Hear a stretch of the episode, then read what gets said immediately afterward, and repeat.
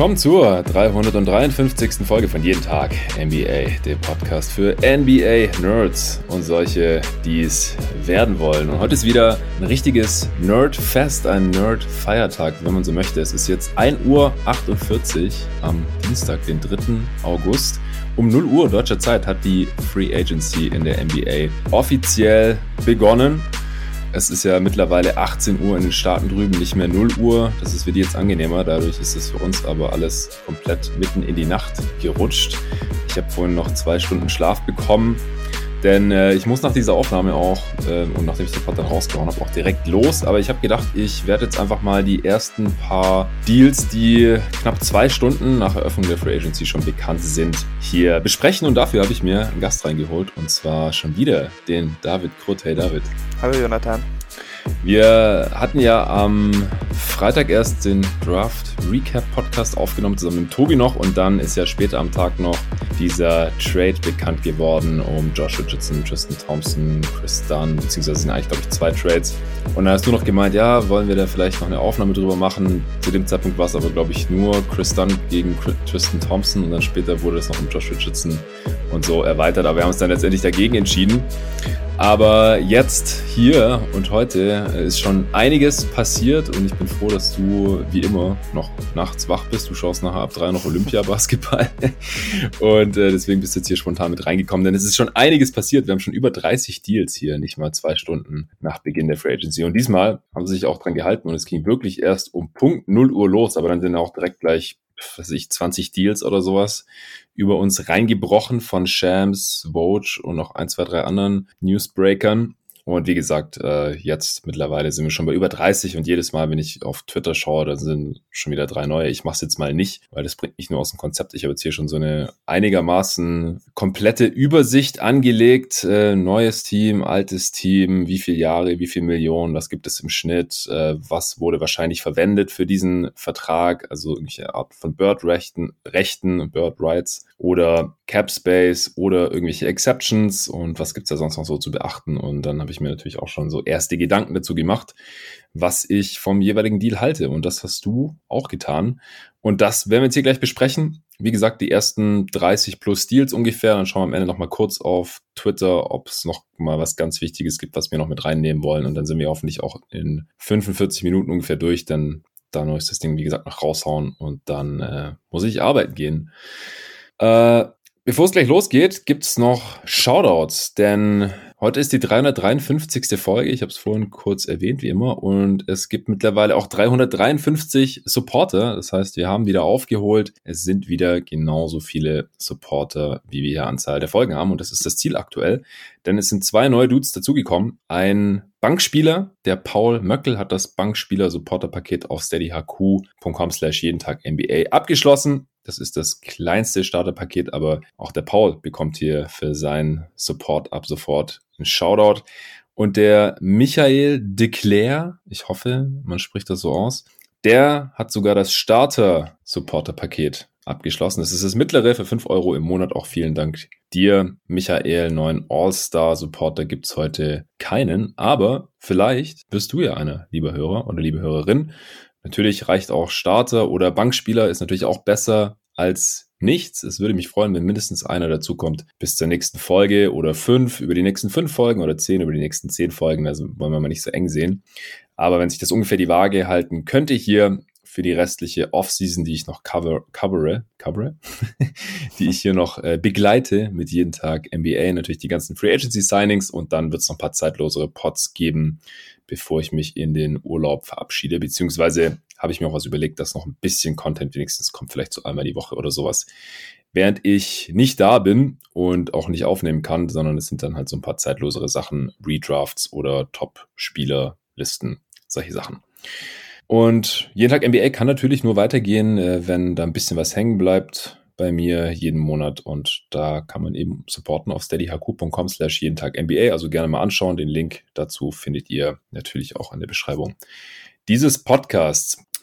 Ja, es haben auch schon ein paar größere Namen hier einen neuen Vertrag unterschrieben. Äh, größere Player oder größere oder Teams, bei denen sich jetzt was Größeres verändert hat. Äh, ich glaube allen voran die Miami Heat. Die haben jetzt äh, nicht nur Kyle Lowry per seinen Trade bekommen, wahrscheinlich gegen Goran Dragic und Precious Achua. Das steht noch nicht ganz fest sondern auch noch ihren eigenen Free Agent, Restricted Free Agent, äh, Duncan Robinson, halten können. Beides hatte sich schon so angekündigt über die letzten äh, Stunden und ja, ich glaube mit Lowry sogar schon seit ein paar Tagen, weil spätestens seit die Heat die Team Option für Goran Dragic's Vertrag gezogen haben und er damit für nächste Saison ähm, nochmal 20 Millionen verdient, da muss man sich so ein bisschen fragen, was, was wollen die damit? Wollen die das vielleicht in einem Sign Trade für Kyle Lowry verwenden und so kommt es jetzt auch. Und bei der Gelegenheit haben sie auch gleich noch ihren schon im Kader vorhandenen All-Star ist er ja nicht geworden, All-NBA-Spieler äh, Jimmy Butler eine Verlängerung gegeben und zwar zum absoluten Maximum. 184 Millionen über vier Jahre. Das finde ich bisher, glaube ich, fast den krassesten Deal. Also ist auf jeden Fall der teuerste von allen bisher, mhm. äh, logischerweise. Ähm, denn bei so einer Extension, da kann man auch ein bisschen mehr bieten, als wenn ein Spieler jetzt äh, das Team wechselt.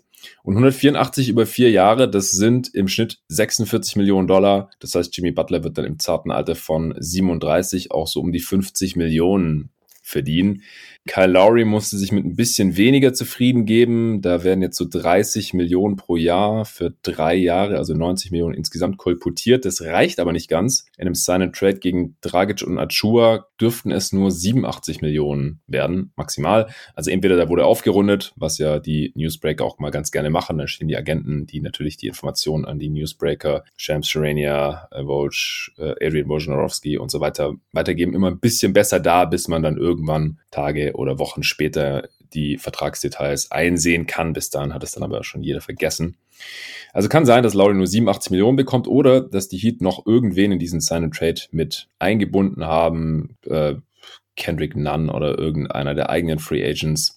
Who knows? Ähm, ja, fest steht Lowry und auch Duncan Robinson werden in der kommenden Saison ähm, erstmals oder wieder für die Miami Heat auflaufen. Duncan Robinson hat 90 Millionen bekommen über fünf Jahre. Das ist, steht auch schon fest. Das sind 18 Millionen pro Jahr im Schnitt. Äh, Im vierten, äh, im fünften Jahr hat er auch noch eine Early Termination Option bekommen. Das ist im Prinzip eine Spieleroption nur funktioniert es da andersrum. Er muss quasi aktiv aus dem Vertrag aussteigen, anstatt aktiv äh, die letzte die Option fürs letzte Vertragsjahr zu ziehen. Ähm, ist im Prinzip nur ein Detail. Also er hat hier nochmal ein Goodie obendrauf bekommen.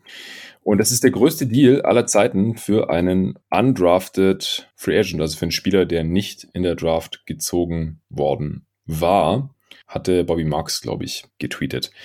Ja, David, was hältst du so von diesen äh, drei Moves, ähm, bevor wir dann auch zu Lonzo Ball kommen, der bei den Bulls gelandet ist. Chris Paul hat bei den Suns verlängert. Also sind natürlich auch noch ein paar andere Sachen passiert. Mike Conley bei den Jazz verlängert, Tim Hardaway Jr. bei den Mavs, da kommen wir auch noch gleich zu. Aber ich finde, die Miami Heat, die haben hier nicht nur die meiste Kohle Stand jetzt rausgehauen, zwei Stunden nach Eröffnung der Free Agencies, sondern ähm, mit Lowry hat sich natürlich auch das Ceiling des Teams etwas verändert, oder? Ja, also ich finde alle Deals eigentlich ein bisschen happig und vielleicht auch etwas lang für Miami. Mhm. Ähm, es signalisiert halt, dass sie jetzt zeitnah gewinnen wollen. Ich denke, dass das mit dem Kader auch möglich sein sollte, aber man darf halt trotzdem nicht vergessen, wie sie ähm, in der ersten Runde gescheitert sind. Und ich weiß nicht, wie lange Lowry äh, gut genug ist, um da vielleicht einen Unterschied zu machen. Also für mich müssten sie da irgendwie noch an anderen Stellen ein bisschen am Kader rumschrauben, wenn sie jetzt wirklich wieder die Finals angreifen wollen oder so. Und das sieht für mich im Moment ein bisschen schwer aus. Ähm, auch wenn ich schon gut nachvollziehen kann, weshalb sie das jetzt so gemacht haben, denn ja, Jimmy Butler wird wahrscheinlich jetzt nicht mehr so viele gute Jahre haben und das ist mit diesem Kern zumindest vielleicht noch ihre beste Chance, wenn sie nicht unbedingt daran glauben, dass Bam jetzt eine erste Scoring-Option sein kann. Ja, also Butler, der hätte ja nächsten Sommer dann aus seinem Vertrag aussteigen können oder halt eine Spieloption über ja, knapp 38 Millionen gehabt und jetzt wurde er eben äh, vorzeitig verlängert um weitere vier Jahre und Kyle Lowry ist noch für die nächsten drei Jahre da, also bis 2024. Also der Kern, der steht jetzt schon mal mindestens bis 2024 genau so da. Und äh, Adebayos Extension, die äh, tritt ja jetzt in Kraft, die er schon letzte Offseason vorzeitig unterschrieben hat, also so eine ähm, Rookie-Deal-Extension.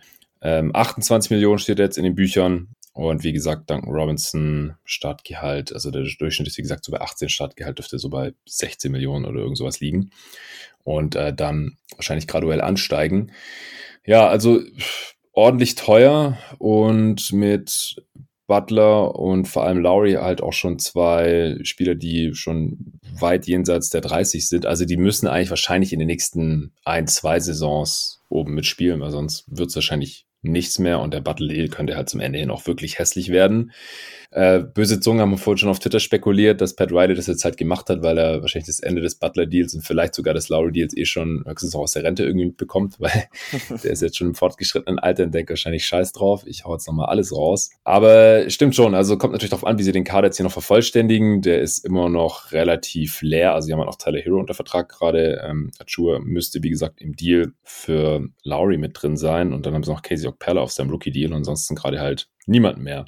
Vielleicht halten sie noch irgendwie Oladipo, aber der wird jetzt auch erstmal nicht spielen können. Iguodala ist Free Agent, da haben sie die Play Option nicht gezogen. Der wird schon wieder mit den Warriors und anderen Teams in Verbindung gebracht, auch mit den Suns zum Beispiel.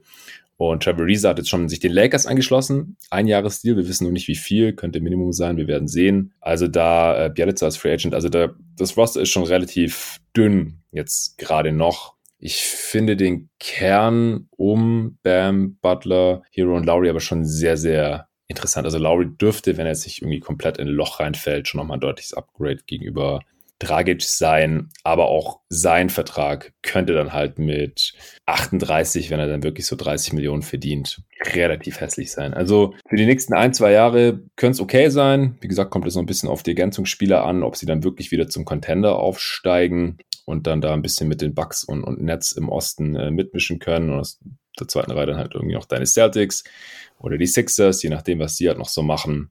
Aber zum, zum absoluten Favoriten da bringt es jetzt natürlich der 36-jährige Kyle Lowry auch nicht mehr. Aber es war ja einerseits irgendwie absehbar und, und auf der anderen Seite, dass Robinson irgendwas um den Dreh verdienen wird, das verwundert mich jetzt auch nicht. Bei uns in der Mock-Off-Season, da hat er ein bisschen weniger bekommen. Und zwar 80 Millionen über vier Jahre. Das ist sogar pro Jahr noch ein bisschen mehr, als er jetzt bekommen hat, die 90,5. Und Lowry hatte bei uns 75,3 bekommen. Also müssen wir noch abwarten, wie viel mehr er jetzt wirklich in der Realität bekommt. Also alles nicht so besonders verwunderlich, bis auf die Butler Extension. Also mit der hatte ich jetzt, die hatte ich jetzt wirklich nicht auf dem Schirm. Und die finde ich auch echt ziemlich happig. Ja. Ja, äh, Chris Paul bleibt bei den Phoenix Suns. Ich würde sagen, da sprechen wir als nächstes drüber. Und zwar für 120 äh, Millionen über die nächsten vier Jahre wurde da berichtet, allerdings auch direkt, auch von Shams, der hat auch direkt hinterher geschoben, dass das wohl nicht komplett garantiert sein wird. Äh, also würde mich auch schwer wundern, hätte mich schwer gewundert. Er war ja aus seinem Vertrag ausgestiegen, äh, übrigens auch wie in der Mock-Off-Season, wie ich das da gemacht habe, als ein Spieleragent, weil es einfach nur sinnvoll war, für einen längeren Vertrag zu unterschreiben, aber zu einem niedrigeren jährlichen Salär. Und das sieht jetzt eben nach 30 Millionen pro Jahr aus. Er durfte auch trotz Over 38 Rule bei seinem alten Team, also bei den Suns, ähm, für vier Jahre verlängern. Also wird im letzten Vertragsjahr dann schon 40 Jahre alt werden.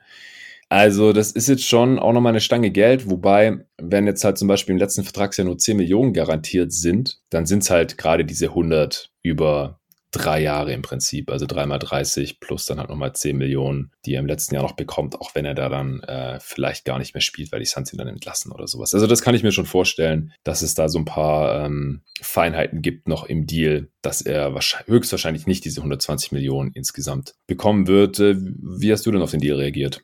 In erster Instanz fand ich das auch etwas viel. Ähm, da hatte ich aber auch noch nicht gelesen, dass es da noch, ja, was die genauen Klauseln da vielleicht sind. Wenn hm. die Suns da vorzeitig irgendwie aussteigen können oder etwas Geld sparen können, dann macht das für mich mehr Sinn, ähm, denn ich denke, dass Chris Paul durchaus noch drei Jahre gut sein könnte. Überbezahlt wird er trotzdem sein. Hm. So lange ist es ja jetzt auch nicht her, dass man seinen Vertrag noch dumpen musste, mehr oder weniger. Ja, es ist aber, unglaublich eigentlich, dass wir jetzt nochmal 100 oder 120 Millionen bekommt, wo man vor zwei Jahren dachte, dass die knapp 90 Millionen, die er jetzt über die letzten zwei Jahre bekommen hat oder so, ähm, auch schon übelst überbezahlt. Ja, ja, genau. Aber wenn er fit ist, dann oder einigermaßen fit ist, dann lohnt sich das, denke ich. Aber ähm, ich habe ja jetzt auch gerade erst wieder Gefahr erfahren, wie gefährlich das Spiel sein kann, äh, einem kleinen Point Guard viel Geld zu mm. geben. Und ich denke, das Risiko läuft man gerade bei ihm wahrscheinlich schon, auch wenn äh, ja seine Ernährung sich ja umgestellt hat und vielleicht der Suns Training Staff so toll ist, dass man dem vielleicht noch ein bisschen entgegenwirken kann. Ja, ich meine, man hat es auch wieder in den Playoffs gesehen. Irgendwie hat er dann doch immer Pech, dann hat er einen ja. Stinger, so eine Freak-Verletzung, äh, dann fängt er sich Covid ein, obwohl er geimpft ist. Also einfach immer Pech. Dann hat er wieder irgendwas in Handgelenken gehabt und so. Und in den Finals, ich meine, das wissen wir immer noch nicht genau. War er dann einfach durch? Ist er irgendwie alt? War ihm, waren ihm die Bugs zu körperlich? Ähm, ich weiß es nicht.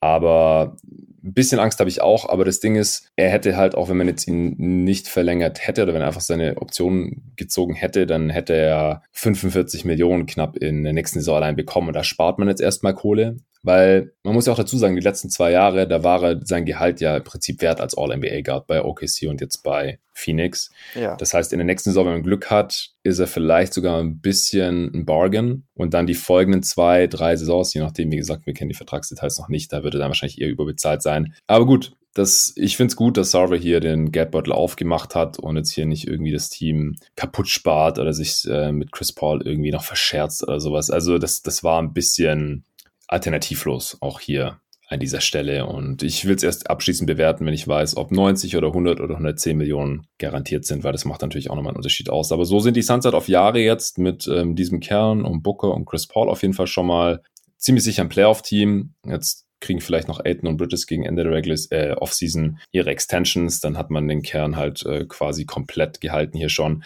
Aber es hat sich ja jetzt bei den Rollenspielern auch schon ein bisschen was getan. Äh, Cameron Payne wurde verlängert und im Gegensatz zu Chris Paul war das deutlich weniger, als ich befürchtet hatte oder als auch bei uns in der Mock-Off-Season hier bei jeden Tag NBA bekommen hatte. Und zwar nur 19 Millionen über drei Jahre, also etwas mehr über 6 Millionen, etwas mehr als über 6 Millionen pro Jahr. Mit seinen äh, Early Bird Rights hätte er bis zu 47 Millionen über vier Jahre bekommen können. Also ja, in Summe mehr als das Doppelte.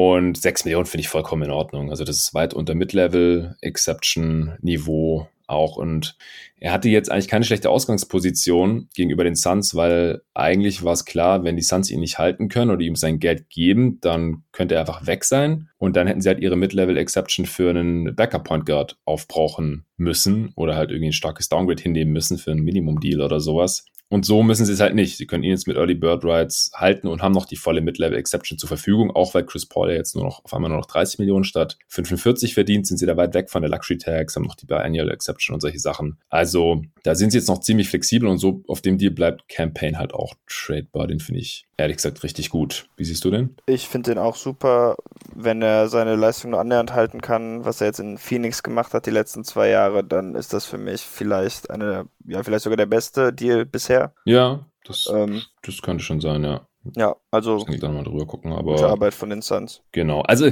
wundert mich auch, dass er halt direkt um, keine Ahnung, 0.30 Uhr oder wann das war, vielleicht 0.45 Uhr, relativ mhm. früh auf jeden Fall halt gleich diese 19 Millionen nimmt. Also er hat auch noch nicht so viel verdient. Und ich weiß es nicht, ob es wenig alternative Angebote gab, weil es gibt einfach viele Point Guards. Wenn es was gibt in dieser Free Agency Class, dann viele Point Guards, auch gerade so Scoring Guards und so. Ähm, und vielleicht hatten sein Agent und er dann Angst, dass sie diese 19 Millionen nicht mehr bekommen, wenn sie jetzt noch ein bisschen warten, weil die Slots bei den Teams dann mit den ganzen anderen äh, Konkurrenten gefüllt werden. Aber hat mich richtig gefreut. Tory Craig dagegen, der ist schon weg, um die Suns vielleicht hier mal abzuschließen. Der hat bei den Indiana Pacers unterschrieben und zwar für 10 Millionen über zwei Jahre. Ja, finde ich ein bisschen schade, aber ich finde es in Ordnung, weil man hätte ihn auch nicht halten können. Man äh, hatte keine Birdrights an ihm oder nur Non-Birdrights. Man hätte ihm diese 5 Millionen auf jeden Fall nicht zahlen können, ohne die Mid-Level-Exception anzubrechen. Das haben die Pacers hingegen getan. Ähm, Allerdings halt nicht die volle, sondern halt 10 Millionen über zwei Jahre sind 5 Millionen pro Jahr ungefähr. Und damit bleiben sie ganz klar unter der Taxpayer Mid-Level Exception Grenze. Das heißt, sie sind dadurch jetzt auch nicht hardcapped oder so. Aber sie haben auch noch TJ McConnell gehalten und dem 35 Millionen über vier Jahre gegeben, also knapp 9 Millionen pro Jahr mit irgendeiner Form von Bird-Recht müsste das gewesen sein. Ich weiß gerade nicht, wie lange da schon unser Vertrag war oder wie lange der Vertrag schon ging. Jedenfalls ähm, sind die Pacers dadurch jetzt sehr nah an der Luxury Tax und haben auch schon 15 Leute unter Vertrag. Das heißt, die Pacers Offseason dürfte hiermit eigentlich schon durch sein, es sei denn, die machen noch irgendwelche Trades, aber Signings äh, sind jetzt eigentlich nicht mehr wirklich nötig, mal abgesehen von irgendwelchen Two-Way-Deals und Rookie-Signings und so. Äh, wie gefallen dir die beiden Deals für die Pacers, wenn wir jetzt hier schon gelandet sind, also McConnell und Craig? Der Crack-Deal gefällt mir eigentlich ziemlich gut, auch wenn ich mir nicht sicher bin, weshalb sie noch einen Big brauchen, weil das ist er ja im Moment oder inzwischen finde ich schon fast, zumindest gefällt er mir da am besten. Als Mauber Fünfer meinst du? Ja, oder als Vierer oder auch mhm. gerade bei den Pacers, ja, keine Ahnung. Ich weiß nicht, hm. Ich finde ihn zum Beispiel als Dreier neben zwei anderen Bigs schon sehr problematisch. Wenn die Pacers halt immerhin einen Big spielen würden, wäre das vielleicht nochmal was anderes, aber so finde ich es ein bisschen schwer. Ähm, und den McConnell-Deal, den finde ich vom Preis ganz okay, aber vier Jahre finde ich da vielleicht ein bisschen viel. Also da hätte ich Angst, mich so lange an ihn zu binden. Auch wenn er schon ein guter NBA-Spieler ist, auf den man sich eigentlich auch großenteils verlassen kann. Ja. Ja, also ich war, als ich die Summe gesehen habe, auch ein bisschen überrascht, aber es ist auch noch unter Mid-Level Exception Höhe und er hat ja letztes auch ziemlich gut gespielt, ähm, gerade als die anderen Guards da reinweise verletzt waren. Ja, und er hatte also, ja auch weil hatte, war nicht Steels Leader sogar? Mm, ja, das kann gut sein. Ja, ja der abgefahren, abgefahren, äh, abgefahren ist Stil-Spiele, Spiele mit vielen Stils. Unglaublich äh, Antizipation hat der Dude. Und es ist halt Backup Money. Also finde ich in Ordnung. Wie gesagt, Campaigns Vertrag gefällt mir da ein bisschen besser, aber das ist halt auch schon nah im Optimum mit den 6, irgendwas Millionen pro Jahr. Knapp 9 Millionen für TJ McConnell finde ich auch noch in Ordnung. Und Craig, ja, so ein relativ kräftiger Defender, kein Elite-Defender, aber ein guter Defender, der in den Playoffs jetzt seine Dreier ganz gut getroffen hat, aber der einfach auch nicht so sehr verteidigt wird an der Dreilinie und nicht so wirklich für Spacing sorgt. Also die Defense mhm. gibt meistens lieber Craig den Dreier, als irgendwie die Zone weiter aufzumachen. Das äh, ist 5 Millionen wert. Letzte Offseason hat er nur das Minimum bekommen, gehabt von den Bucks und wurde dann ja auch noch gedumpt zu den Suns und sowas. Also ich glaube, da hat er jetzt in den Playoffs ein bisschen seinen Wert rehabilitieren können. Das ähm, finde ich schon noch in Ordnung und die Pacers sind jetzt ein ziemlich tiefes Team und wenn nächstes Jahr in die Playoffs, wenn alle fit sind, dann sieht das Stand jetzt auch ganz gut aus. Äh, kommen wir doch mal zu Lonzo Ball. Das war auch das allererste Signing, das ich mitbekommen habe zumindest, das äh, direkt um 0 Uhr 0 wahrscheinlich bekannt gegeben wurde. Ich glaube es noch nicht mal 0 Uhr 1. Also ich saß halt auch hier ab 23 Uhr auf vor Twitter, weil die letzten Jahre ging es ja immer schon rund. Aber dieses Jahr, da haben die Teams oder die äh, Agenten und vielleicht auch die Newsbreaker wirklich peinlich genau darauf geachtet, dass hier nichts nach Tampering riecht. Wobei, wenn man um 0 Uhr irgendwas bekannt gibt, dann ist halt auch klar, dass man schon wahrscheinlich um 23.59 Uhr wusste, was Sache ist. Da hat äh, John Hollinger auch geschrieben, hey, in den 180 Sekunden äh, haben sich die Bulls und äh, Ball ja jetzt wirklich schnell geeinigt. Jedenfalls kriegt Lonzo Ball 85 Millionen über die nächsten vier Jahre von den Chicago Bulls und zwar per Sign and Trade, denn die Bulls haben gar nicht so viel Cap Space, zumindest sieht's aktuell nicht danach aus. Das sind also gut 20 Millionen pro Jahr und in den Sign Trade gehen äh, Saturanski, den die Bulls wohl dafür garantiert haben, also das hatten sie selbst in der Hand, ob sie ihm sein volles Gehalt geben wollen oder ihm eben nur einen Teil geben und dann wäre er Free Agent geworden oder, äh, oder und Garrett Temple zusammen mit einem Second Round Pick. Ich weiß jetzt noch nicht, welcher Second Round Pick das ist, aber das ist jetzt auch erstmal zweitrangig. Die gehen zu den New Pelicans zurück und die Bulls bekommen eben Lonzo Ball für die nächsten vier Jahre sieht jetzt wie gesagt so aus, als würden die Chicago Bulls über dem Salary Cap, also ohne Cap Space, agieren. Das würde dann auch dafür sprechen, dass sie Thad Young eher halten, dass sie äh, Laurie Markkanens Rechte nicht abstoßen müssen und ihn dann auch matchen können oder ihm einen neuen Vertrag anbieten können mit Bird-Rechten und so weiter. David, wie gefällt dir Lonzo bei den Bulls? Da gab es auch schon erste Diskussionen auf Twitter. Offensiv gefällt es mir eigentlich sehr gut, denn das, was er als Ballhändler nicht kann, das kann Levine übernehmen. Außerdem haben sie dann auch noch Vucevic, der Offense initiieren kann. Ja. Und dann kann Lonzo als Offballspieler und Spielverbinder, glaube ich, ganz gut funktionieren. Defensiv bin ich da aber schon vielleicht ein bisschen skeptischer, denn ich war noch nie so wirklich von Lonzos Point of Attack Defense überzeugt. Also ich denke schon, dass er ein ganz guter Verteidiger ist, aber ich bin nicht überzeugt, dass er derjenige ist, der immer den gegnerischen Point Guard äh, verteidigen sollte. Und mhm. Zach Levine ist das halt sowieso auch nicht. Ja. Deshalb könnte ich mir vorstellen, dass es da Probleme gibt. Nun ist es so, dass Lonzo das jetzt auch schon länger nicht mehr wirklich gemacht hat und nicht als Rolle hatte, weil er ja in New Orleans eigentlich nur als Off-Guard gespielt wurde. Aber da wäre ich erstmal neugierig, wie das funktioniert, weil ich weiß nicht, wie gut er in der Rolle aussehen würde. Ja, der hat immer neben Bledsoe und davor neben Drew Holiday gespielt, genau.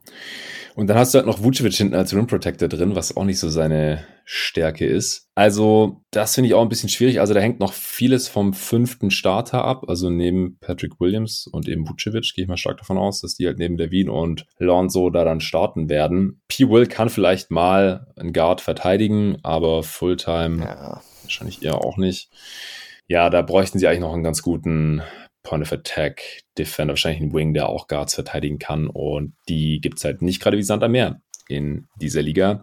Aber ich glaube, von allen Free Agency-Optionen war halt Lonzo Ball die beste. Also ich glaube, es gibt auch einen Grund, wieso er gleich um 0 Uhr diesen Deal be angeboten bekommen hat. Ähm, offensiv hast du es gerade schon angesprochen, er kann halt in Transition ähm, die Leute finden und geile Pässe spielen oder halt auch mal den Ball gut weiterlaufen lassen. Er trifft halt viele gute Entscheidungen. Das Problem ist, er kann halt nicht so wirklich die Defense auf sich ziehen im Halbfeld, weil er halt auf der Dribble Richtung Korb nichts machen kann. Aber das kann dann halt auch mal Levine machen. Dann kann Wutsch mal einen Pass spielen aus dem Post oder äh, Patrick Williams ist auch ein talentierter Passer eigentlich. Vielleicht kommt da noch ein bisschen mehr und dann guckt man mal noch, wer der fünfte Starter ist. Also gefällt mir auch gut und er hat letzte Saison auch richtig gut seine Dreier getroffen. Freiwurf jetzt auch mal endlich, also das passt jetzt auch alles zusammen. Ähm, von den Quoten her sieht es nicht mehr so fluky aus. Ich habe vorhin noch eine Liste gesehen, dass er mehr Dreier getroffen hat als richtig viele Spieler, die man als gute Shooter im Kopf hat. Also mehr als Paul George, mehr als Trey Young ähm, und noch ein paar andere Namen waren damit drauf ähm, mehr als LeBron. Das sagt jetzt nicht super viel aus, aber der hat ja jetzt auch letzte Saison ein paar mehr Dreier genommen.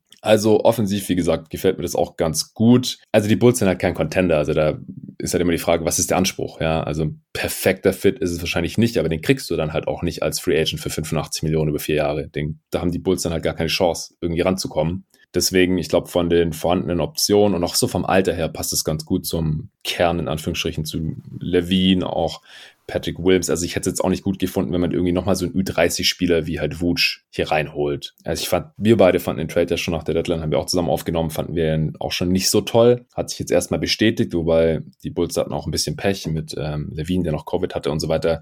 Also ich glaube, dieses Team, dieser Kern kann wahrscheinlich im Osten nächstes Jahr schon die Playoffs mitspielen. Das ist so das Mindest, ähm, Ziel, denke ich. Und das sollten sie auch erreichen können. Ja, Was ähm, hältst du denn? Ja? Nee, Entschuldigung, sag ruhig. Ich wollte nur fragen, was du vom äh, Gegenwert im Sign Trade für New Orleans hältst mit Satoranski, Temple und dem Second.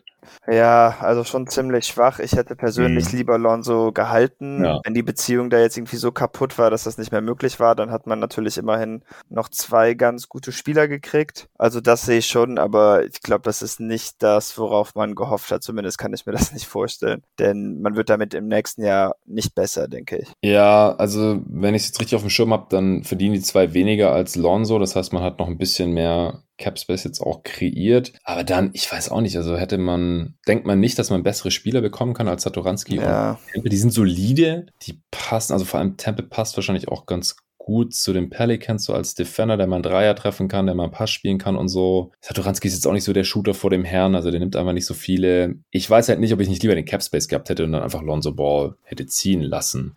Dann kann hätte ich, er ja. nicht, dann wäre es halt schwer geworden, dass er zu den Bulls kommt, dann, aber es ist ja dann nicht sein Problem. Also wenn ich ihn schon nicht behalte und diese Second reißt dann für mich auch nicht raus. Also hängt jetzt auch noch stark davon ab, was die Pelicans mit dem Capspace noch hinbekommen. Aber heute, Spoiler Alert, haben sie noch niemanden gesigned ansonsten. Und es sind jetzt halt schon viele gute Free vom Markt.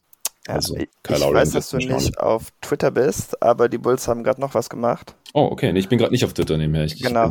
Ähm, Alex Caruso hat einen Vierjahresvertrag für 37 Millionen mit den Bulls unterschrieben. Also okay ein bisschen mehr als der TJ McConnell-Vertrag im Grunde. Ja, ähm, finde ich gut. Ja, ich glaube, finde ich auch sinnvoll. Ist halt irgendwie auch so ein bisschen vergleichbarer Spieler oder gibt ähnliche Sachen. Bisschen besserer Shooter. Ähm, und dann hat man direkt diesen Point of Attack Defender, den wir eben noch gesucht haben. Ja, genau. Also wenn das der fünfte Starter ist, dann könnte es defensiv ganz gut aussehen. Ist ein bisschen klein, also es ist halt eine Three-Guard-Lineup dann im Prinzip. Ja. Aber Lonzo ist ja relativ groß, halt relativ dünn, genauso wie Levine eigentlich. Caruso ist eher ein kräftigerer Defender, aber auch recht großartig mit 6'4, glaube ich. Könnte ich mir als Starter schon vorstellen. Dann neben Williams und Vooch. Ja. Oder er kommt halt von der Bank für 25 Minuten pro Spiel mhm. oder sowas. Ich glaube, viel weniger soll es nicht werden, weil sonst ist er die Kohle halt auch nicht wert. Äh, ich sehe gerade noch Derrick Rose bekommt 43 Millionen über die nächsten drei Jahre. Das ist ja, hab ich, Alter, über die Knicks müssen wir jetzt auch, machen wir doch jetzt gleich. Mhm. Also erstmal Rose, was sind das? Äh, 13, fast 15 Millionen pro Jahr. Alter. In dem Alter? Alter in dem Alter. Alter in dem Alter. Denn die haben ja auch schon Nerlens Noel vorhin 32 Millionen über drei Jahre gegeben, also fast 11 Millionen. Also die Knicks hatten ja hier mit den meisten Cap Space, ja, und der ist jetzt ja. weg. Und ähm, Fournier gerade auch. Fournier auch noch? Was hat der bekommen? Vier Jahre 78 Millionen, aber das letzte Jahr ist eine Team Option, das macht es dann wahrscheinlich wieder ein bisschen besser, aber ähm, ansonsten ist 78? das auch, ja, ist das auch oberhalb meines Limits gewesen, was ich für ihn gezahlt hätte. Wow. Ähm, ja, und dann noch 30 Millionen für Alec Burks und 32 Millionen für Noel, jeweils über drei Jahre. Äh, also, Fournier ist natürlich ein Upgrade gegenüber Bullock, der übrigens äh, bei den Mavs jetzt gelandet ist. Ich weiß noch nicht für wie viel Kohle. Im Prinzip ersetzen die also Fournier, also Bullock durch Fournier. Ja? Und halten Rose und Burks und Noel für gutes Geld. Also ich weiß nicht, ob einer von den dreien die Kohle woanders bekommen hätte. Wie siehst du die drei Deals für Rose, Burks und Noel? Ich glaube, vom Wert her gefällt mir der Nerlens-Deal am besten. Aber ich bin mir auch nicht sicher, ob er das irgendwo anders gekriegt hätte. Burks finde ich ziemlich viel, auch wenn man sagen muss, dass er ähm, zuletzt zumindest, wo er jetzt auch was fitter war, sich zu einem ganz guten Offensivspieler entwickelt hat. Das würde ich schon sagen, aber ja, ja finde ich auch was Wenn er halt fit ist. Genau.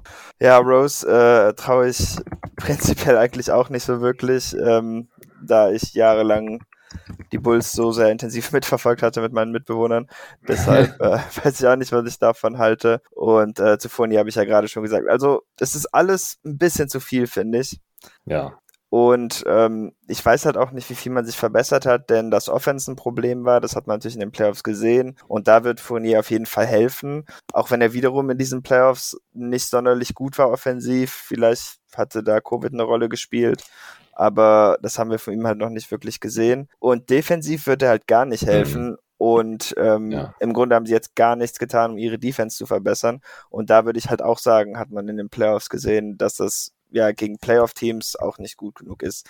Also ich bin jetzt nicht super begeistert, auch wenn ich glaube, dass das Team vielleicht wieder einen kleinen Schritt nach vorne machen könnte. Ja, also sie haben jetzt noch sieben Millionen Dollar äh, Cap Space, da können sie vielleicht noch irgendwas für die Wing Defense machen. Aber wie gesagt, kriegt man nicht geschenkt in dieser Liga. Und da sind jetzt halt auch schon ein paar Dudes weg, also gerade so ein Tory Craig oder ähm, Trevor Reeser oder so.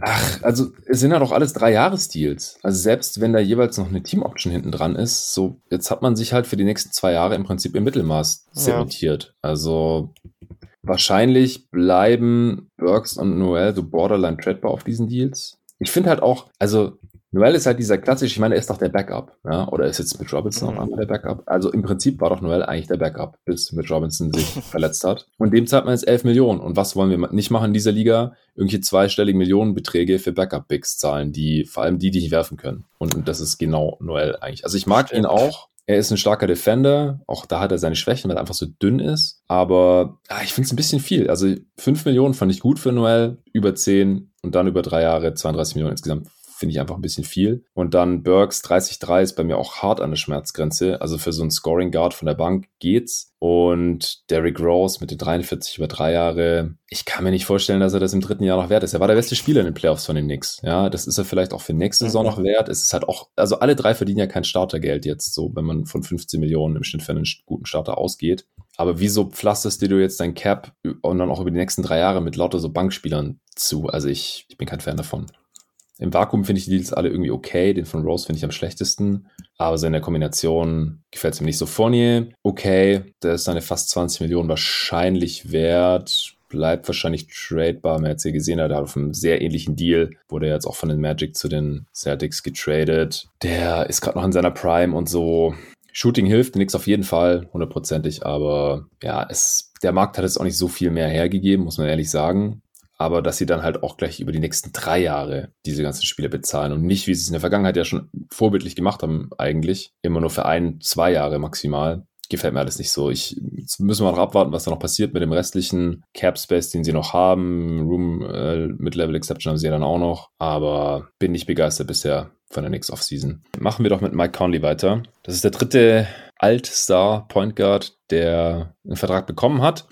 Und zwar natürlich bleibt er bei der Utah Jazz. Es wurden erst 68 Millionen über drei Jahre reported.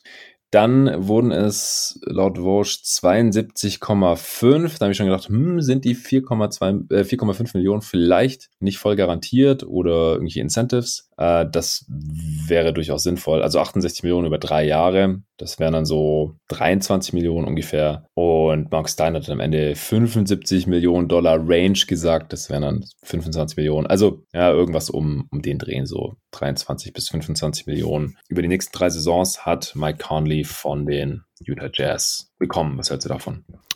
Ich denke, an Utahs Stelle ist man da ein bisschen alternativlos und muss ja. man einen solchen Spieler einfach halten. Man hat auch in den Playoffs gesehen, wie viel besser er das Team offensiv macht, wenn er spielen mhm. kann. Das ist natürlich die letzten paar Jahre immer die Frage bei ihm gewesen. Aber ich denke, die Jazz haben da eigentlich keine Wahl, als sich darauf einzulassen, denn einen besseren oder wahrscheinlich sogar gleich guten Spieler werden sie halt einfach nicht kriegen können. Ja, sehe ich auch so. Also ich glaube, da müssen wir auch nicht weiter Zeit verlieren. Bei uns in der Mock-Off-Season ist das gleiche passiert. Ich glaube, da hat er drei Jahre 60 Millionen bekommen. Hier jetzt ein bisschen mehr, 10, 12 Millionen mehr vielleicht. Das werden wir noch sehen. Und dadurch, dass die Jazz ja auch Derek Favors gedumpt hatten, ist das jetzt auch ein bisschen machbarer geworden, hier ihm nochmal so ein Deal zu geben auf seine mhm. alten Tage. Und du hast ja gerade schon gesagt, er ist einfach super wichtig für dieses Team. Er war einer der Hauptgründe auch, warum die Jazz so eine historisch gute Regular Season gespielt haben. Er war zum ersten Mal All-Star und so weiter. Also das ist wirklich nicht besonders überraschend hier. Tim Hardaway Jr. war auch einer der ersten Deals, der vermeldet wurde. Der bleibt in Dallas für 72 Millionen über die nächsten vier Jahre. Das sind so 18 Millionen pro Jahr im Schnitt. Dann hieß es laut Walsh, dass es 74 Millionen sind. Also auch hier die Frage, sind vielleicht zwei Millionen Incentives. Danach hatten die Mavs noch so bis zu 14 Millionen äh, in Cap Space. Also dann wurde witzigerweise gleich noch quasi in einem Abendzug mitvermeldet, dass Boban Marjanovic bei den Mavs bleibt für ein Jahr. Bobby Marks hat dann spekuliert, dass es wahrscheinlich 4,2 Millionen sind. Ähm, denn die vollen Early Bird Rights können es nicht sein, weil das geht nur bei einem Zweijahres-Deal. Dann sind die 4,2 Millionen wohl das Maximum. Also Marjanovic und Hardaway Jr. bleiben in Dallas und dazu haben sie noch, wir haben es vorhin schon erwähnt, Reggie Bullock von den New York Knicks losgeeist. Also, wenn das stimmt, was da so kolportiert wurde, dann könnte es sein, dass er so knapp 10 Millionen vielleicht bekommt. Halte ich jetzt auch nicht für unrealistisch. Und dann wäre der Cap Space der Mavs aber weg. Die hatten ja auch noch Willie Colley Steins äh, Team Option, mhm. also einen Vertrag garantiert mit etwas über 4 Millionen. Ja, was hältst du von den Moves der Mavs? Ich bin ja nicht so ein großer Tim Hardaway Jr. Fan eigentlich, denn auch wenn er offensiv immer besser wird, äh, finde ich, dass man das am defensiven Ende nicht unbedingt sieht. Hm. Ähm, aber wenn man das in Verbindung bringt mit dem Reggie Bullock Signing, ist das Team, denke ich, trotzdem stimmiger als letztes Jahr. Also Josh Richardson hatte ihnen ja gar nichts gegeben. Und ich glaube, jetzt einfach voll auf Offense zu setzen, macht dann halt irgendwie auch Sinn mit äh, so vielen Shootern und ja, an Betracht dessen kann man dann das vielleicht besser verkraften, dass man Hardware so viel Geld gegeben hat. Aber ich finde es eigentlich ein bisschen viel, weil ich ihm auch nicht unbedingt traue in den Playoffs oder so. Ja, er ist halt nicht, er sollte nicht dein zweitbester Offensivspieler sein. Ja. Und wenn Porzingis das halt nicht ist, dann wird es halt schnell dünn da bei den Mavs es war halt klar, dass in der Free Agency, wenn sie nicht gerade Kyle bekommen äh, oder die, sie den haben wollen, jetzt auch keine größeren Moves machen werden. Also, ich meine, Kawhi Leonard, das war einfach ein Lust, Luftschloss. Sorry. Also, da gibt es jetzt noch keine News, aber dass der bei den Clippers bleibt, das ist, glaube ich, so sicher wie das Arm in der Kirche. Sonst würden jetzt auch nicht alle anderen Teams hier so freudig ihren Cap Space aufbrauchen. Also, die Knicks oder die Mavs äh, hätten ihm dann ein Angebot machen können. Aber das ist auch schon alles passé. Also der ist aus dem Vertrag ausgestiegen, aber das hat mir in der Mock-Off-Season ja auch durchgespielt. Das macht einfach finanziell ziemlich viel Sinn für ihn. Äh, jetzt werden wir mal sehen, ob er vielleicht auch einen One-Plus-One-Deal unterschreibt. Ja, also ich, mich wundert es jetzt auch nicht. Auch bei uns in der Mock-Off-Season hatte Julian als Maths GM äh, Tim Hardaway Jr. frühzeitig verlängert, direkt nach 0 Uhr in Anführungsstrichen. Da waren es vier Jahre 80 Millionen, glaube ich. Ich habe es vorhin noch auf Twitter geschrieben, ich weiß es nicht mehr. Ähm, nee, drei Jahre 60 waren es, 20 Millionen pro Jahr, aber ein Jahr weniger. Also das ist alles auch hier im erwartbaren Rahmen. Ich denke, die 18 Millionen pro Jahr ist er wert ähm, und sollte auch tradbar sein. Das Shooting neben Luca ist wichtig und dass man da jetzt noch einen zweiten Shooter reinbekommen hat mit Reggie Bullock, das halte ich auch für sehr sinnvoll. Äh, der auch ein solider Defender ist, der nicht als Point-of-Attack-Defender gegen Trae Young eingesetzt werden kann, das haben wir in den Playoffs gesehen. Aber vielleicht ähm, finden die Mavs daher noch eine andere Lösung. Also sie müssten ja dann auch die Room mit Level Exception haben zum Beispiel. Also so wirklich einen großen Sprung nach vorne gemacht haben sie jetzt irgendwie nicht. Also ich glaube, dass der eine oder andere Mavs-Fan jetzt auch vielleicht enttäuscht. Also für DeRozan oder so reicht es halt auch nicht mehr. Das hatten sich ja viele irgendwie vorgestellt oder gewünscht. Man hat jetzt halt einfach Hardaway Jr., Willie Colley Stein, Marjanovic gehalten, Josh Richardson gedumpt und den im Endeffekt durch Reggie Bullock ersetzt, der halt ein besserer Shooter ist. Hm, naja. Ein bisschen enttäuschend einfach. Ja, ich glaube auch unterm Strich ist es ein bisschen enttäuschend. Wo werden wir denn weitermachen? Äh, Jared Allen hat noch richtig viel Kohle bekommen. 100 ja. Millionen über fünf Jahre von den Cleveland Cavaliers. Also die haben es nicht auf einen Offersheet ankommen lassen. Er war ja restricted. Sie hätten den Markt diktieren lassen können, was er bekommt, aber sie haben ihm einfach 20 Millionen pro Jahr im Schnitt gegeben. Die Cavs haben jetzt trotzdem noch die volle Mid-Level Exception zur Verfügung. Was hältst du von dem Deal für Jared Allen, den sie ja im äh, James Harden Trade mit eingesackt haben.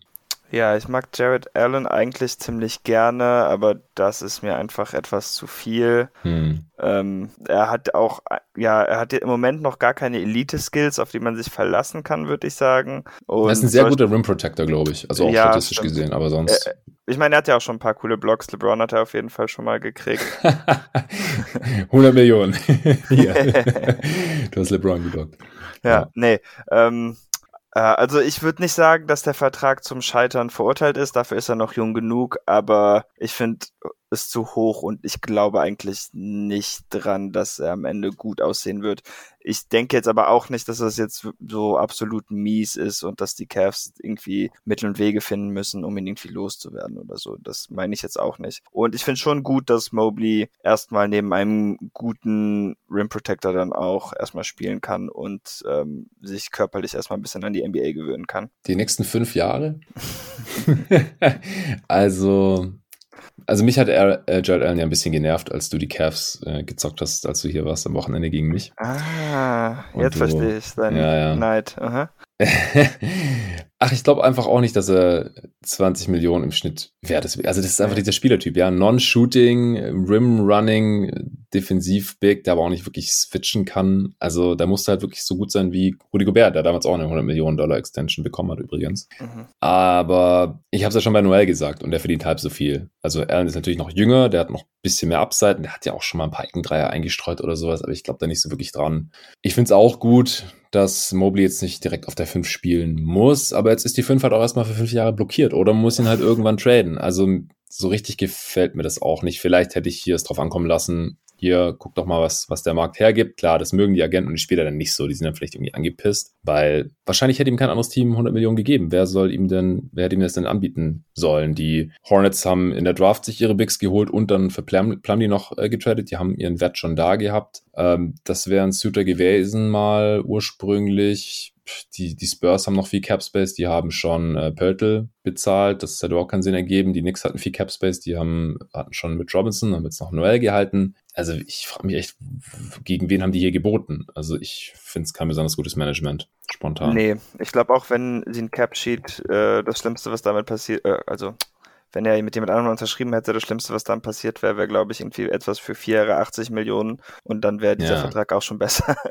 Gut, der wäre dann wahrscheinlich mit Player Option und Trade Kicker und den ganzen Spersen, um es halt dem alten Team zu vermiesen. Ja, aber nee, mir gefällt der Deal nicht so wirklich. Keine Katastrophe, aber gut finde ich den auch nicht. Mhm. So, wo wollen wir weitermachen? Wir haben jetzt schon, also ich habe die Deals immer so chronologisch, wie sie auf Twitter aufgepoppt sind, eigentlich runtergeschrieben. Wir haben jetzt schon alle, die gleich am Anfang erschienen sind, durch. Außer Daniel Theis, das war auf meinem Sheet zumindest der siebte Deal, der bekannt wurde, durch äh, Kelly Alco von The Athletic. Das ist so ein Houston Rocket Speed Reporter.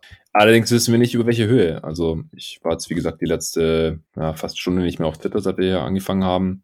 Aber wir, es wird ein gutes Angebot gewesen sein, sonst hätte Daniel Theiss wahrscheinlich nicht um 0 Uhr 5 oder sowas unterschrieben. Oder unterschreiben dürfen sie ja noch nicht offiziell.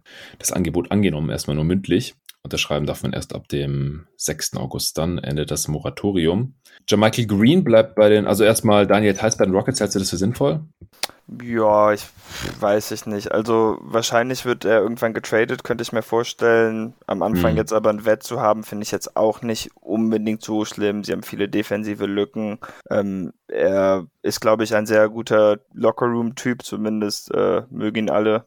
Also ja. Ich kann es nachvollziehen, da wir jetzt nicht genau wissen, wie viel es ist, fällt es mir schwer, mich da jetzt äh, genauestens ja. zu, zu, äußern. Aber ich freue mich auch persönlich, weil ich wollte natürlich viel Houston schauen und jetzt da noch ein freundliches Gesicht zu sehen, macht natürlich dann extra Spaß. Ja, also ich glaube auch, er kann gut neben Butch spielen oder auch sein Backup sein.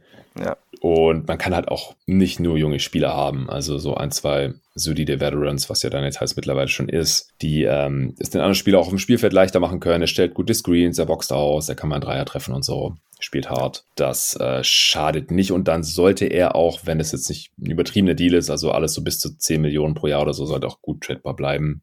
Das haben die Rockets ja letztes Jahr mit Christian Wood schon ganz gut vorgemacht. Äh, sollte es wahrscheinlich ein guter Deal sein, aber wir müssen natürlich die, die Zahl erst kennen. Michael Green bleibt für 17 Millionen über die nächsten zwei Jahre in Denver. Der hatte seine Player Option ja nicht wahrgenommen. Das wäre ein bisschen weniger Geld gewesen, wenn ich es gerade richtig im Kopf habe. Ich habe sie zumindest als sein Agent auch nicht gezogen. Und ich denke, das ist auch ein solider Deal für die Nuggets, oder? Also 8,5 Millionen für so einen versatilen Bank Backup Big ist in Ordnung, finde ich. Finde ich auch. Dann ist der nächste auf meiner Liste Kelly Olenek, auch ein alter Bekannter von dir als Celtics-Spieler. 37 Millionen. Topic. Ja, 37 Millionen über die nächsten drei Jahre zu den Detroit Pistons. Die verbrauchen damit quasi den gesamten Cap Space. Also das seine gefällt mir eigentlich ziemlich gut. Also ein bisschen so ein Shooting Big neben Kate Cunningham und Killian Hayes, das kann auf keinen Fall schaden. Und ich denke auch mit so 12 Millionen pro Jahr, da sollte er tradbar bleiben. Also so haben wir jetzt auch wieder gesehen, so ein Spielertyp wie Kelly Olynyk, der ist eigentlich immer gefragt, kann ein bisschen passen. Ist natürlich defensiv jetzt äh, keine Bank oder so, aber die Pistons werden wahrscheinlich eh erstmal nicht so viel gewinnen. Und offensiv hilft ihnen auf jeden Fall weiter. Ja, ich mag den Fit auch ganz gerne. Das Ganze sieht eigentlich nur ein bisschen blöd aus, wenn man das so zurückverfolgt, ähm, weil ja, letztes Jahr hatten sie halt Plumley und den mussten sie jetzt dumpen. ähm, das ist das alles ist jetzt im Nachhinein nochmal extra unnötig, um ihn dann mit Kelly Olynyk zu ersetzen. Aber ich glaube, für die jungen Spieler ist das eigentlich auch gerade offensiv ziemlich gut. Also ja. das wird denen auf jeden Fall helfen. Und ich mag das auch, wenn man seinen jungen Spielern hilft, ähm, sie in bessere Positionen zu setzen. Und was anderes mit dem Cap Space hatten sie ja wahrscheinlich eh nicht vor. Ja, also es ergibt deutlich mehr Sinn als das, was sie letztes Jahr da gemacht ja. haben mit ihren ganzen Big Free Agents. Ja. So, die Pacers hat man schon abgehackt. Dann äh, Doug McDermott zu den Spurs. 42 oh. Millionen über drei Jahre, 14 Millionen ähm, pro Jahr über Capspace, ja? Ja, wenn wir chronologisch bleiben wollen, es gibt jetzt noch einen Pistons-Vertrag, neu. Ah, okay. Ähm, Corey Joseph, zwei Jahre, 10 Millionen. Okay, hm, da hatten sie ja die äh, Teamoption nicht gezogen, beziehungsweise den Gar Vertrag nicht garantiert und jetzt bekommt er nur noch 5 Millionen, das wäre sonst teurer geworden. Ja gut, ja, das ergibt spontan auch Sinn, okay. wenn sie ihn behalten wollten.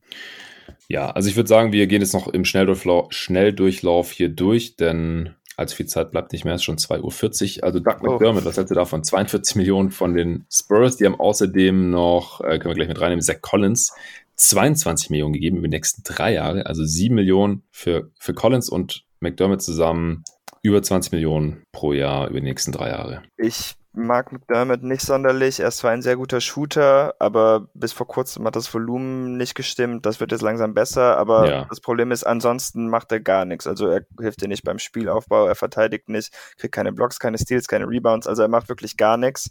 Ähm, die Spurs haben zum Glück genug Athleten, dass sie das, glaube ich, wieder ausgleichen können einigermaßen. Aber ich finde das ein bisschen suboptimal, wenn ich Ich finde es teuer vor allem. 14 mhm. Millionen pro Jahr für McDermott ja. finde ich krass. Also ich fand seinen letzten Deal bei den Pacers fand ich da viel angemessener. Das waren so 8 Millionen oder sowas. Was hatte Duncan Robinson jetzt pro Jahr? 18. Ja, und das sollten mehr als 4 Millionen Unterschied sein. Ja, ja. Also muss man mal dazu sagen, Duncan Robinson ist bis jetzt, also er spielt jetzt noch nicht so lange, so was seit zwei Jahren oder sowas, bekommt er erst erst Minuten. Aber es war noch nie jemand nach zwei Jahren so ein guter Shooter wie ja. Duncan Robinson. Also der stellt ja ständig, der, der übertrifft ständig die Rekorde von Steph Curry und so. Einfach wie schnell der X-Dreier getroffen hat, wie viele, er, wie viele Dreier er nimmt pro Spiel, höchstes True Shooting von einem Non-Big Man aller Zeiten und solche Sachen. Das ist Doug McDermott einfach nicht, also ist auch schon deutlich älter. Also Gefällt mir nicht gut für die Spurs. Ehrlich gesagt, ich weiß jetzt auch nicht, was sie sonst mit ihrem Cap Space großartig hätten machen sollen. Also ich in der Mock Free Agency haben sie zum Beispiel Kelly Oubre und äh, Taylor Horton Tucker geholt. Finde ich halt irgendwie sinnvoller, als so einen relativ alten Doug McDermott reinzuholen. Klar, sie brauchen irgendwie ein bisschen Shooting, aber 14 Millionen finde ich aber zu teuer. Und Zach Collins, also keine Ahnung, was, was er überhaupt noch kann. Der hat jetzt schon so viele Verletzungen am Fuß äh, vor allem. Also wirklich besorgniserregende Sachen. Ewig nicht mehr gespielt war mal talentiert, war ein Lottery-Pick, aber wenn auch das eigene Team, die Portland Trailblazers, die haben mir nicht mal ein Qualifying-Offer gegeben, auch weil es relativ hoch war, ähm, aber wenn das eigene Team schon keinen Bock mehr auf den Spieler hat, nachdem sie so einen hohen Pick in ihn investiert haben, das puh, beunruhigt mich auch ein bisschen. Also ich hoffe, die Spurs wissen da mehr. Aber über sieben Millionen für, für so einen unbewiesenen Spieler jetzt gleich für drei Jahre, finde ich auch spontan unverständlich. Ja, ich kann mir fast nicht vorstellen, dass die Jahre alle garantiert sind eigentlich. Aber ja, bisher hat man ja nichts dazu gehört. Nee. Oh, okay. Details, Details sind raus. Vier okay. Jahre 36 Millionen für Daniel Theiss. ich glaube, das ist genau der Deal, den in der Mock-Off-Season auch bekommen hat. mal kurz checken. Ja, nur von den Bulls. Vier Jahre 36 Millionen. Gute Arbeit von euch. Ja, bisher gefällt mir das sehr gut. Also da ist schon einiges dabei gewesen, was sehr ähnlich geworden ist. Nur, dass McDermott bei uns nur 18 Millionen über drei bekommen hat, zum Beispiel von den Warriors. ja, aber Bobby Portis zum Beispiel auch. Der hat bei uns auch die 4,5 Millionen äh, Non-Bird bekommen, allerdings nur für eine Saison. Jetzt hat er es für zwei Jahre bekommen, bleibt bei den Bucks, also 9 Millionen über zwei Jahre.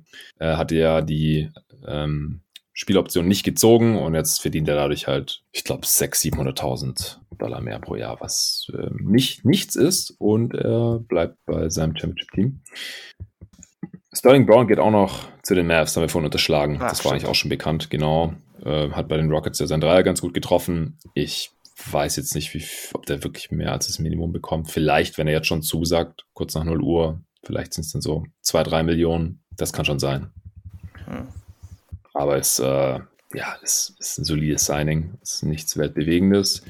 Ähm, Rockets, wo wir gerade schon bei Thais waren, ähm, David Nwaba bleibt auch bei den Rockets für 15 Millionen über drei Jahre. Ja, ist, finde ich okay, wenn er fit ist. Ja, war jetzt ja. auch viel verletzt die letzten Jahre. Jeff Green wechselt von den Nets zu den Denver Nuggets haben wir gerade schon über Michael Green gesprochen. Jetzt, äh, Uncle Jeff geht auch zu den Nuggets. Ähm, also wirklich mittlerweile die Definition von einem Journeyman bekommt jetzt auch wieder 5 Millionen pro Jahr. Sein elftes Team. Krass, ja.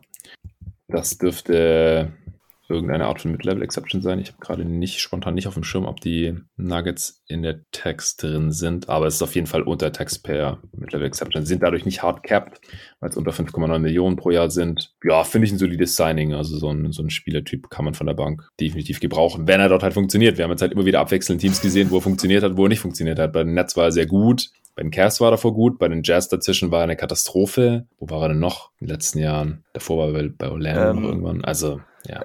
Es Cleveland bisschen, war der ganz gut. Genau. So ein bisschen Hit or Miss. Ja. Also ich glaube, neben Jokic kann das ganz gut funktionieren. Äh, wir haben noch ein bisschen Kangs-Action hier. Äh, More Harkless bleibt bei den Kings. Zwei Jahre 9 Millionen. Okay. Athletischer Defender, wackeliger Wurf, 4,5 Millionen pro Jahr. Non-Bird Rights, ähm, ja, ist okay. Defense kann sie brauchen. Spielzeit kann er bekommen, muss er nicht. Äh, Alex Len geht zu den Kings und ich habe keine Ahnung wieso. Zwei Jahre anscheinend gleich auch. Ich, ich weiß noch nicht wie viel, aber wahrscheinlich ist es zu viel. Ja, mag es nicht. Bäh. Ja, also er, er sah teilweise ganz okay aus bei Washington, hat aber auch eher zu viel gespielt für meinen Geschmack. Mhm. Also da hätte ich auch eher mehr Minuten an, an Gafford gegeben. Also er hält sich in der Liga. Ich, soll das jetzt das Whiteside Replacement sein? Ich hoffe nicht das Rashawn Holmes Replacement. Rashawn Holmes hat gerade, ähm, ach, jetzt so äh, Sanduhr-Emojis getweetet vor zwei Minuten. Ja, der hat noch keinen Deal bekommen. genau. ähm, größerer Deal noch, Gary Trent Jr. bleibt bei den Raptors, drei Jahre 54 Millionen, das sind auch 18 Millionen pro Jahr, also ähnlich wie Duncan Robinson, nur kürzere Vertragslaufzeit. Was sagst du dazu? Finde ich sehr gut. Ich mag Gary Trent Jr. Ja, okay. ich bin großer Gary Trent Jr. Fan. Ich glaube, dass er on-ball sich noch was verbessern kann. Ähm, er ist ein guter Shooter. Also mir gefällt das ziemlich gut und ich glaube auch, dass er zu ihrem Team passt. Ja, also ich finde es auch okay. Ich glaube, das ist genau sein Marktwert. Also so ein etwas überdurchschnittlicher Starterwert mit den 18 Millionen pro Jahr. Ja, bei uns in der Mock-Off-Season, da hat er 52 über 4 bekommen, also deutlich weniger. Ja, also genau. Kann solider Defender sein guter Shooter. Ich denke auch, die 18 Millionen sind okay, ist auch noch sehr jung. War ja ein Second-Round-Pick, deswegen war er jetzt auch schon Restricted Free Agent. Finde ich auch gut. Will Barton bleibt auch noch bei Denver. 32 Millionen über zwei Jahre. Also hat sich für ihn gelohnt, die Spieloption nicht zu ziehen, denn dann hat er weniger verdient. Hat jetzt hier quasi ein kleines, ähm, eine kleine Gehaltserhöhung bekommen und dann auch gleich über zwei Jahre. Ist auch okay, denke ich. Also er war jetzt halt auch verletzt Ende letzter Saison. Wenn er fit ist, dann ist er natürlich auch ein wichtiger Spieler. Gerade jetzt, wo Jamal Murray noch verletzt ist. Also die, die Nuggets konnten sich einfach überhaupt nicht leisten, ihn zu verlieren. Also ja. Flügel, Tiefe, bisschen Shooting, bisschen Defense, bisschen Athletik auch immer noch. Das brauchen sie dringend. Die Sixers haben auch Furkan Korkmaz gehalten, auch ein Shooter.